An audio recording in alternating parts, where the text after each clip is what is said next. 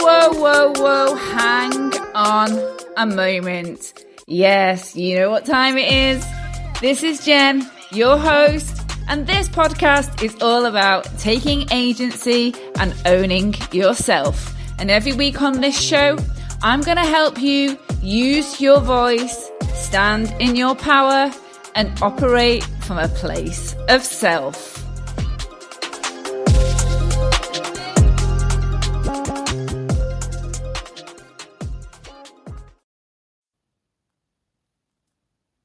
Hello, lovely, and welcome to this week's episode of Hang On a Moment. Now, when I say this week, it's been three weeks since I last recorded an episode, and that was because life got in the way um, and things got very busy. So I may be dropping this down to less periodic than weekly episodes, but watch this space to see how it unfolds. So this week, um, I wanted to just go straight into talking about a very straightforward topic. And it's been a topical situation for me over the past three weeks, based on some of my own experiences and also a client that I've been working with. And it's a really simple topic today. It's really just talking about you doing you. And I think we put so much attention on what other people think of us. And I am guilty of this myself. As I always say when I do these podcasts, I don't come as a holier than thou. I come with life experience and learned experience and solutions to hopefully some of the issues that you're facing. And as you know, this podcast is all around having agency and owning yourself. And having agency is all around being responsible for the direction of your own life. And owning yourself is about you know, accepting everything about who you are and taking responsibility. And, you know, in past episodes, we've talked about um, accountability, radical self responsibility, and, you know, various other topics that all tie into that. And, you know, at the very, very beginning, when I did a bit of an overview as to what does it mean when we own ourselves, um, you know, I also talked about some of the things that I'm going to talk about on today's episode. But really what I wanted to just explain today is that, you know, we are all products of our own environments. We are products of our culture, our past, our childhood, the relationships we've had, our genetics, our epigenetics. Therefore, we're all unique. And I think one of the things that we have to understand as a result of that is that it's very easy to give advice to somebody else. But that advice that you give them might not be the right advice for them. It could be, but they will perceive that and receive it in a totally different way and even, you know, act on it in a different way than you would because we are all different. And therefore it's sometimes very hard to take advice some from somebody else as well because of that same reason. And you know, we all have different ways of being. We all have different personalities. We all have different strengths and different weaknesses. We've all been shaped by certain things, which I'm going to cover in a moment. And what's become quite obvious to me in the last few weeks is that sometimes when we share our experiences with other people, people swoop in to fix you. And sometimes that's not what you want. You don't want to be fixed. You just want to be accepted for how you're feeling. And you just want somebody to acknowledge you and, you know, hold space for you, basically. And sometimes you just need to hold space for yourself. And I think, you know, that's one of the hardest things I've talked about in a previous episode about being vulnerable and how empowering that is. Um, but, you know, recently I've also had a conversation with somebody who said they didn't like being vulnerable and therefore you know for that person that was very disempowering. And you know they felt weak. They felt um unhappy with that side of them. And you know this is this is this is exactly what i'm saying that you know case in point that we one will feel one way and the person next to us might feel something completely different. And there is no right or wrong. Of course, there's best practice in all aspects of life. There's best practice in well-being. There's best practice in psychology. Um, there's best practice in anything to do around mental health, physical health. But you know, it doesn't always work exactly the same way for certain people. For example, you know, as a personal trainer, I could not take a cookie cutter approach with all of my clients when I was training them because they've got different, so many different variables. You know, let's just start with the height and the weight. Then let's start with their body type. You know, are they a mesomorph or an ectomorph or an endomorph? Um, and then let's you know let's talk about their body clock and you know their exercise habits and let's talk about their dislikes and that you know and before you you got that you've you know you cannot give somebody the same approach. Now people will benefit from it to some extent from a cookie cutter approach. For example you might be doing a 10k run and you can easily download a 10k run um, running plan off the internet and it's definitely going to help you but it's not tailored and I think this is the key thing about life life and people's advice and people's understanding of each other. It's not tailored because we're all doing it through the eyes of ourself. We're all doing it for our own experiences. And we might think that our advice is amazing and we might give that to somebody else, or somebody might give us advice because they think it's amazing. They might think that their word is gospel. But actually, it might be to them, but it might not be to you. And I think it's just become so apparent that we're all in this situation called life. And you know we go through life feeling like we want to fix or we want to be fixed or feeling like we're at the top of our game or you know we inspire we're inspired by somebody who's at the top of theirs. But we, everybody's you know backstory and everybody's future will be different. We don't walk the same paths and we don't feel the same things. And i think you know it's a really key quality to recognize this in terms of your own struggles and your own achievements and also others. Because we can't possibly give the best advice to somebody else because only that person knows themselves. But ultimately sometimes we outsource our requirements by asking for advice and you know i guess if we ask for it then you know we're we're partially accepting that you know someone's going to give us advice that might not normally sit in our framework. But we you know we've we've actively gone out and asked for that so that's a, a different scenario. You know we're, we're, wanting some external support. Um but you know there are times where we think that somebody wants to hear something and they probably don't want to hear it or they just want to be you know handled with a level of compassion and we need to handle ourselves with a level of compassion and grace as well, because, you know, it's absolutely okay to be you. And it's absolutely okay to not be good. And it's absolutely okay to be freaking amazing in life because we go through those cycles. You know, we will go through a scenario where, you know, life is amazing and everything's, you know, you know, cooking on gas. And then we'll go through situations where life just feels like we cannot take any more in because we've just reached capacity. And it's about understanding, you know, what our needs are, not what anybody else's needs are, but what our needs are. And, you know, just being I wouldn't even say in love with ourselves because sometimes it's impossible to feel love for yourself when you're not happy with who you are or you're not happy in your own skin. But it's about acceptance. And really, that's all we can do is just accept ourselves and own ourselves with grace and compassion. So earlier I just said about, you know, there are things in life that shape us. And I think it's really important when we're talking about things like radical self responsibility and we're talking about owning yourself. We're talking about trying to get a basically a blueprint of who you are, not of who the perfect person is, but who you are.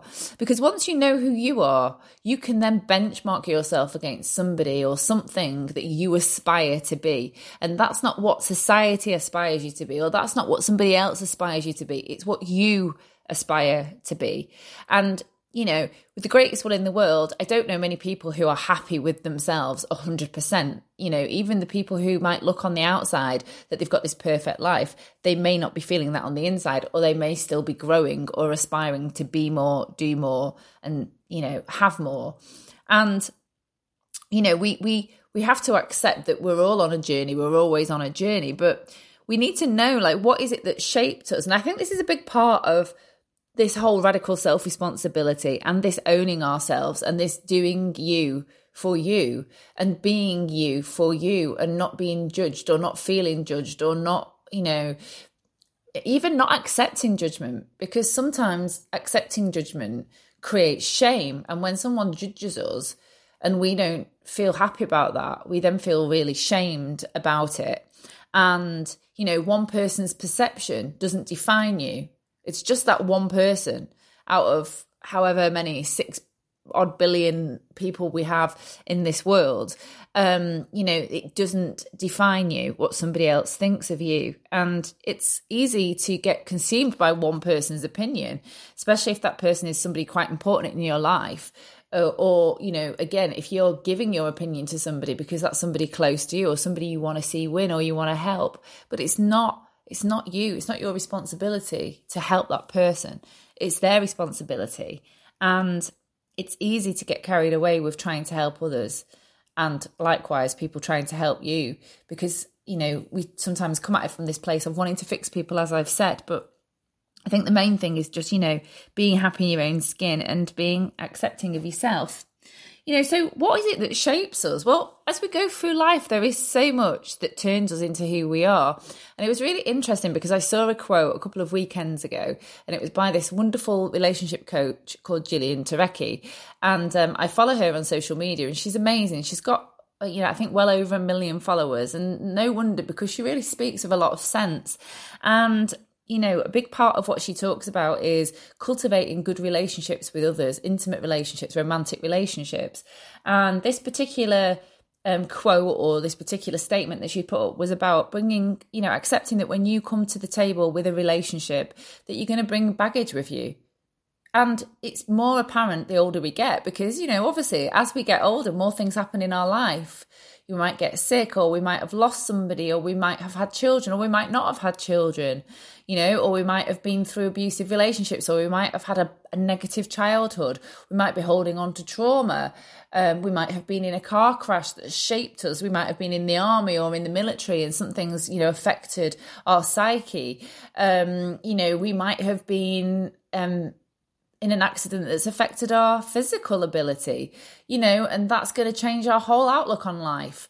Um, we might have had financial disarray, you know, we might have won the lottery, um, we might have become a millionaire overnight through some level of inheritance or a business that's just gone absolutely wild. You know, we don't know what brings us to where we get to, but certainly as we get older, we um you know we we have more experiences under our belt that have shaped us. So you know what does shape us?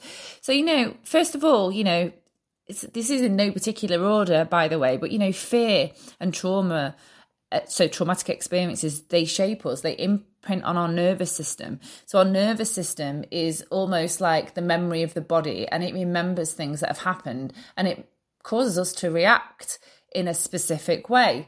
And you know our sympathetic nervous system will move us into flight, fright, flight, fr- flight, fright, freeze, or fawn, which is basically the different kind of levels of of response to trauma. Now, fight or flight, as I've said before on some of my other episodes, is a really standard response to getting our body activated, getting our body activated to deal with a stress. But if we're in chronic fight or flight, that's not great for our health. But if we have traumatic experiences, we might experience, you know, people pleasing, which is fawning, and we might also experience freezing, which is like disassociation.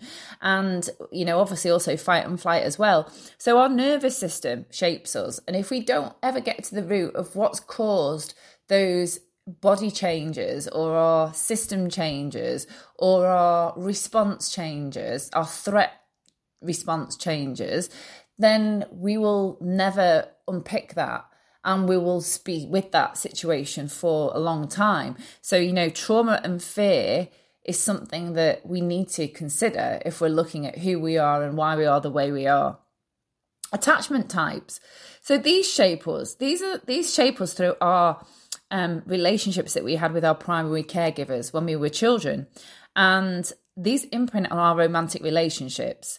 And if we have had a situation in our childhood where we didn't, we weren't brought up in a secure environment, that could have been through abuse, witnessing abuse, it could have been through parents who were preoccupied with themselves or an addiction or their job. Um, or it could have been um, being, you know, undermined by your parents or, you know, told you weren't good enough It could have been, you know, in my situation, I had an ill sibling. I adore my sister, I adore my parents, but that affected my attachment type because I always felt like I needed to do more. I needed to sort of show people that I was lovable because my sister got all the attention. So, you know, I've got a, a slightly faulty attachment type, which can be remedied if I'm in a relationship with somebody who's very secure. So, you know, it's it's about understanding like what do you need to resolve or to support you with your attachment type. But every single human being has an attachment type. And if you don't know what your attachment type is, how can you own yourself? Because you under, you need to understand the dynamics then with other people. Because if you're going consistently to relationships that don't work with your attachment type, then you're always going to be in environments where you're not happy. And You're always going to feel like you're not good enough, or you're always going to feel like you can't find the right person because you know you are superior or you might be in a position where you know you're feeling like wow i really don't know my head's in a spin because one minute i want to be with somebody and the next minute it's all too much and i need to pull away you know so these are all these different kinds of attachment types and obviously of the four attachment types there is a primary attachment type, or I wouldn't say primary, but there is an attachment type that is secure, which basically means that you were brought up in a loving family and you have grown into an adult who, you know, is just there with loving relationships and all, it's all easy for you. And, you know, I guess like in those scenarios, you are relatively happy in your own skin from an attachment type, but you may still come across people who have got attachment types that then just don't work with you. And that might then cause, um, you know, an impact. But by and large, people with a secure attachment type will remove themselves from a situation that is making them feel um, awkward. And um, so, so attachment types are obviously, you know, a big part of what shapes us. And we, you know, also our brain patterns as well. So I am neurodiverse, I'm ADHD, you might have autism, um, you could be dyslexic, dyspraxia. There's a lot of different aspects on the neurodiverse spectrum, or you could be neurotypical. So that's an, also a thing. Um, you might have a personality disorder, so that's also gonna um, be a, a, a, gonna shape you as well. You might have um, mental health scenarios um, around um, you know mood mood variations as well. So it's sort of like bipolar or um, you know severe depression, and you know of course that's going to shape you as well. Some of those do come from um, traumatic experience and attachment type, so they are like a byproduct of that, but they will then shape how you behave and how you interact with other people. But then there's also things like whether you're an introvert or an extrovert. So whether you're an introvert or an extrovert defines the kind of energy that you need. So if you're an introvert, you get your energy mainly from within, and if you're an extrovert, you get your men- energy mainly from external sources. And so, you know, people make an assumption that an extrovert means you're all loud and noisy, but that's not necessarily the case. Extroversion is that you need energy of others. So I am ambivert, and that basically means that I'm really not the life and soul of the party. I can chat a lot and I can be quite, you know, you know, I guess, you know, conversational. Um, but when I say I need my extrovert energy replenishing. It means I just need to go somewhere where it's busy. I need to go and sit in a coffee shop and work rather than work at home, or I need to go to a gym. I don't want to talk to anyone in the gym, but I just want to know that that gym is busy. So I go at a peak time when I know, or peakish, so I can get on the equipment, but I know there's going to be people around me. You know, I cannot bear to work out in an empty gym. It just does nothing for me. Um, but then, you know, as an ambivert, there are days when I'm just like, I just need solitude. I just need to be on my own. And partly when I travel, if I travel on my own, that's one of the things I enjoy about it is just being on my own. And obviously, you know, I'm usually surrounded by a lot of people because I'm in a busy holiday destination, but I like to spend a lot of time on the beach, and that's when I get my alone time. But you know, introverted and extroverted um, personalities definitely shape us and shape what we need. And then another one, which actually, you know, this is quite an interesting subject area, and I was I was at one point minded to do my um, dissertation for my degree in this subject area, but I changed my mind and I did something else. But it was regards to um, our star signs and our horoscopes and how our um, kind of I, you know how this impacts our personality so again for example i'm a cancerian and it's well known that cancerians you know one of the most emotional um um you know of the of the of the zodiac and i am and, you know, it's probably, you know, with me having ADHD as well, but I am very emotional and I love being by the water. But I also have some of the other common traits as well of a, of a Cancerian in that, you know, people might make an assumption that, you know, I'm quite hard on the outside because that's how I perceive, you know, I have this, I guess, like, you know, this kind of like, armor around me but inside i'm just a big old softy. And you know i'm literally just scratching the surface there on a cancer um, horoscope. But you know i know quite a few people who are really into this. And you know also things like numerology and stuff like that. There's so many kinds of i guess kind of like mystical um areas of our psyche as well that do do make sense into what shapes us um but and again you know there's all you know one of the first things i do if i'm dating somebody is um have a look to see whether i'm compatible with that star sign.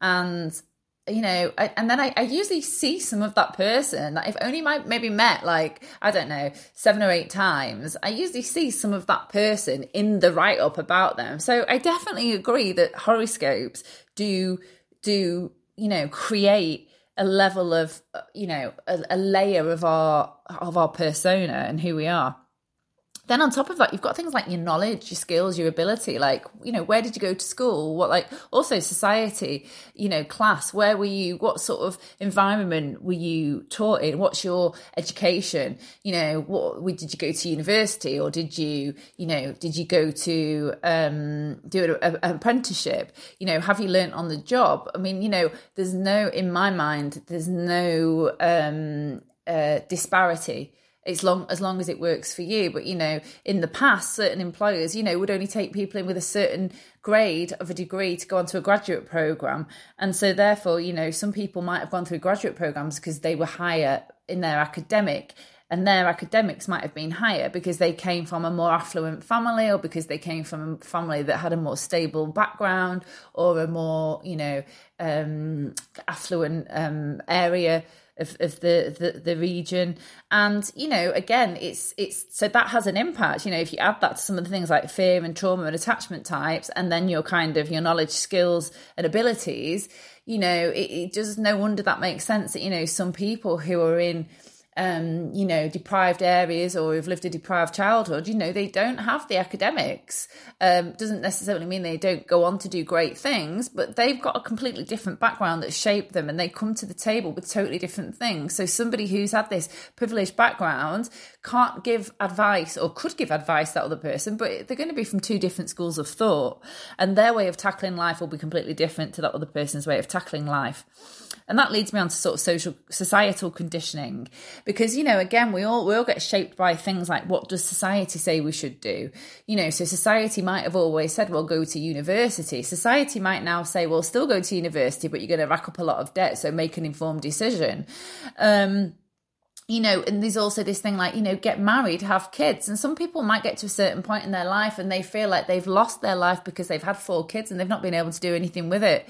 Some people might get to a point in their life and, you know, and think, right, my life has been my kids and I'm so happy.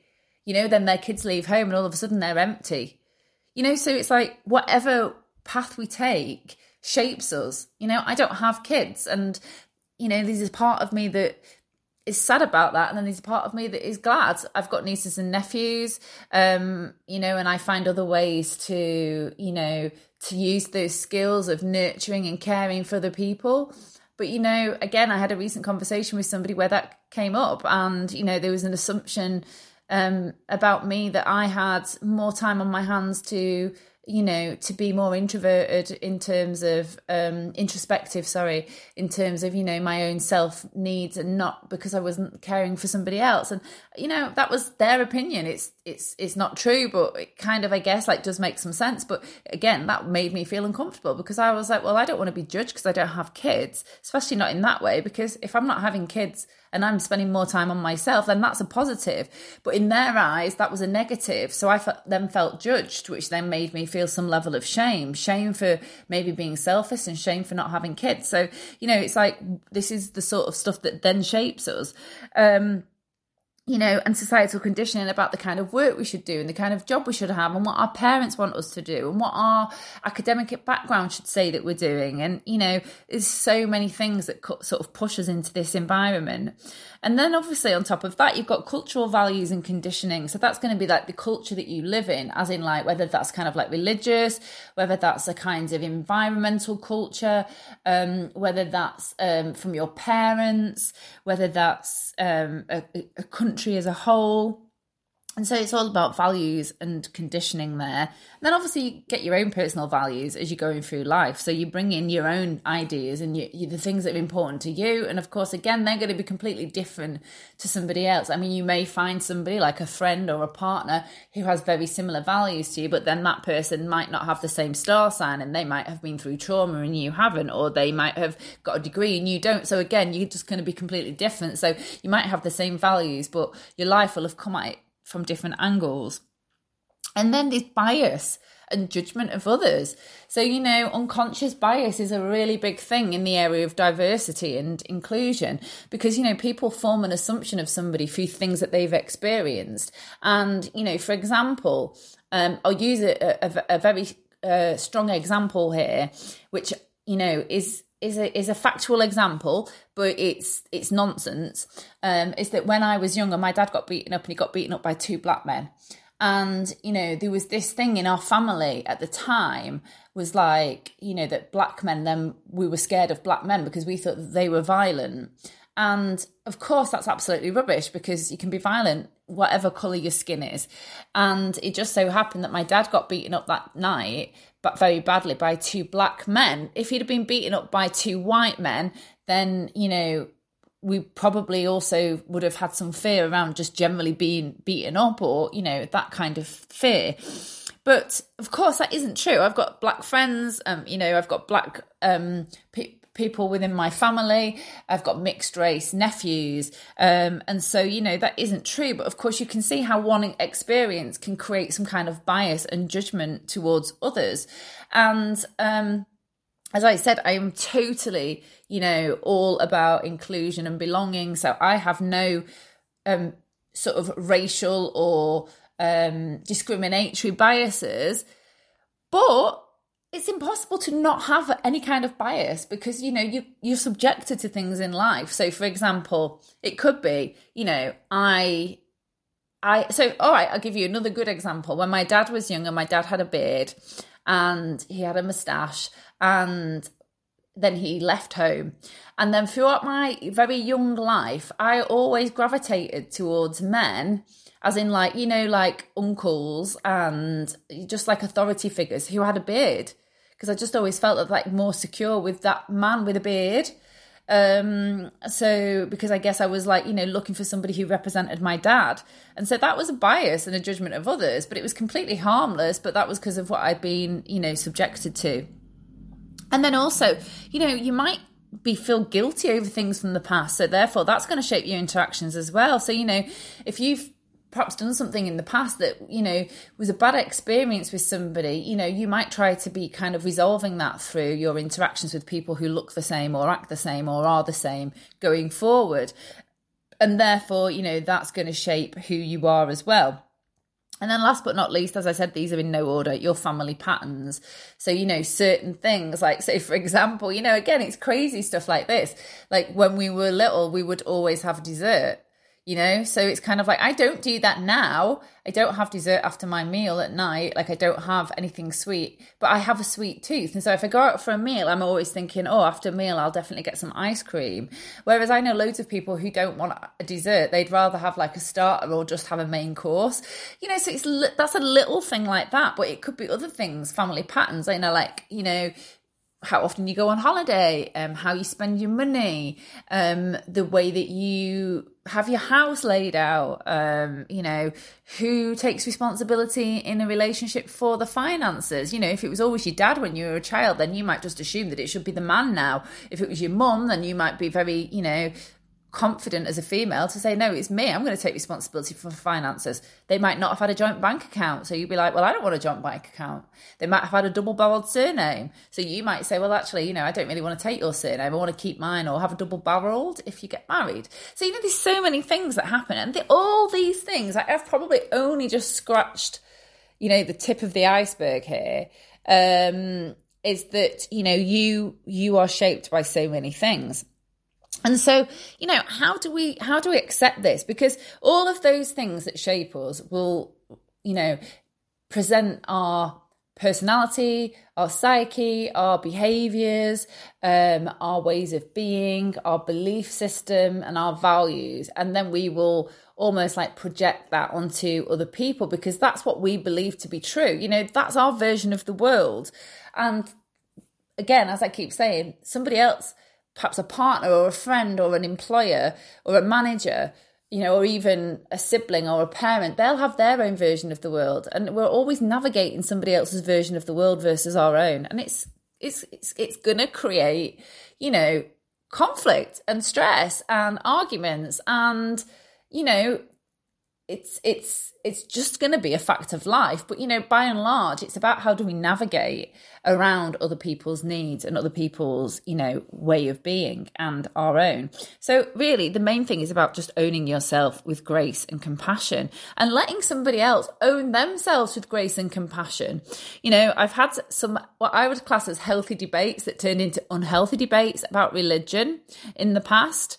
And they've started as a you know well i think this and I think that, and it's turned into an argument, and you know, people walking out of the room and slamming doors and frosty next mornings because you know you've kind of like got this awkward silence because no one wants to break it because of the awkwardness of the conversation the night before you know so that's just one example. But it's like if we own ourselves with grace grace and compassion which means that you know we we we treat ourselves with um you know, compassion and care and honor ourselves, and we allow other people to do that to themselves, then we, you know, we're on a track to avoiding some of this conflict and just in this whole space of self acceptance and acceptance of others.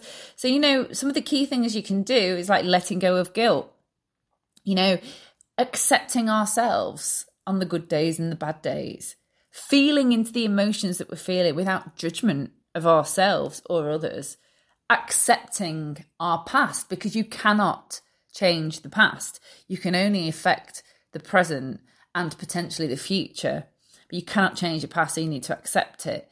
Sharing your story because this can empower you and it can empower others. Because if you share your own story and you talk about where your struggles have been or where your strengths have been, that can inspire people and it can also allow people to be um, more understanding of you and your needs and where you've come from.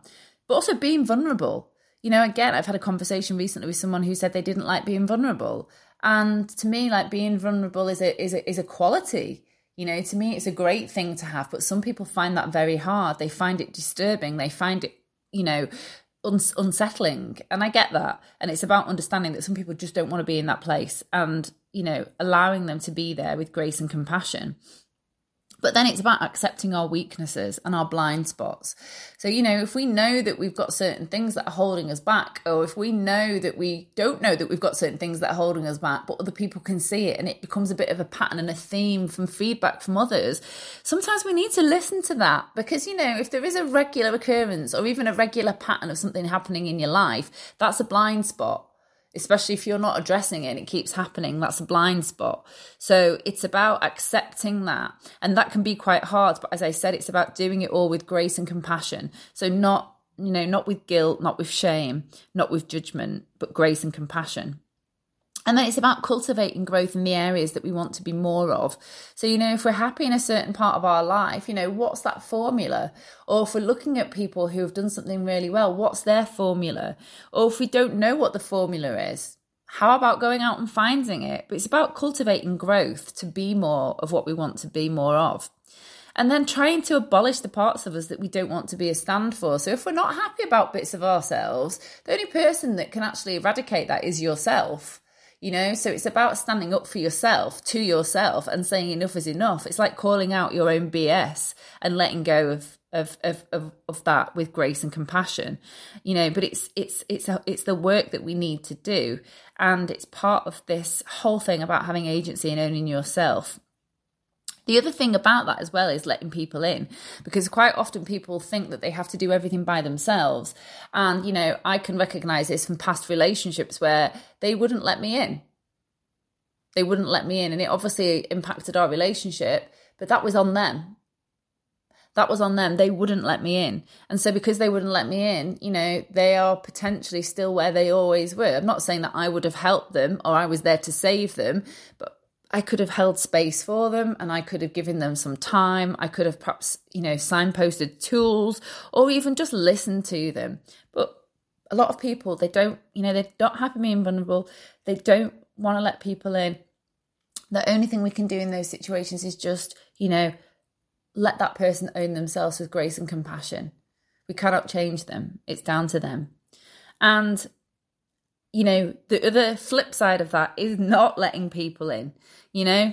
So it's like if we feel that we are um, being judged by somebody, or if we feel like somebody is telling us something we don't want to hear because either it's not the right time, or we don't even agree with what they're saying, or it's really painful, or it's just, you know, they're just not your messenger, they're just not the person that you need to hear this from, then ignore it you know, and sometimes that's hard, but find a way again with grace and compassion. So I hope this was helpful. As always, you know, I would recommend that if you are interested in going through any of this in more detail, then of course this can be a clear area for coaching because coaching is all around how do we move forward and we can only move forward when we understand what's holding us back as i always say with my acceptance and commitment therapy coaching, what we do is we look at where you are and we look at committing to a values aligned life. And I will work with you to help you move forward to that, to remove yourself from the blocks that hold you back. And, you know, as always, this is, might not be applicable to you. This episode might be suitable for somebody else. I would love for you to share it or download it if you want to listen to it again. And I would also love you to, um, you know, connect with me on social media and also subscribe to this podcast so that you get notified every time the episodes come out. And also, please do leave me a review. If this was helpful for you, I would love for you to give me some feedback. And as always, you know, drop me a message if there's anything you want me to talk about or any feedback you've got on any of my content. So I'm going to love you and leave you. And I really hope that after this session today, you will go out and think to yourself, you know what? I am who I am. I am who I am. And so many things have shaped me. And I'm happy in my own skin. And if I'm not, I'm going to do something about it. But I'm going to do it. Nobody else is going to do it for me. Nobody else is saving me. Nobody else is challenging me. It's just me doing me for me. And that's going to lead you towards a much happier life. Okay. So I'm going to love you and leave you, and I'll speak to you again soon. All right. Much love. Bye.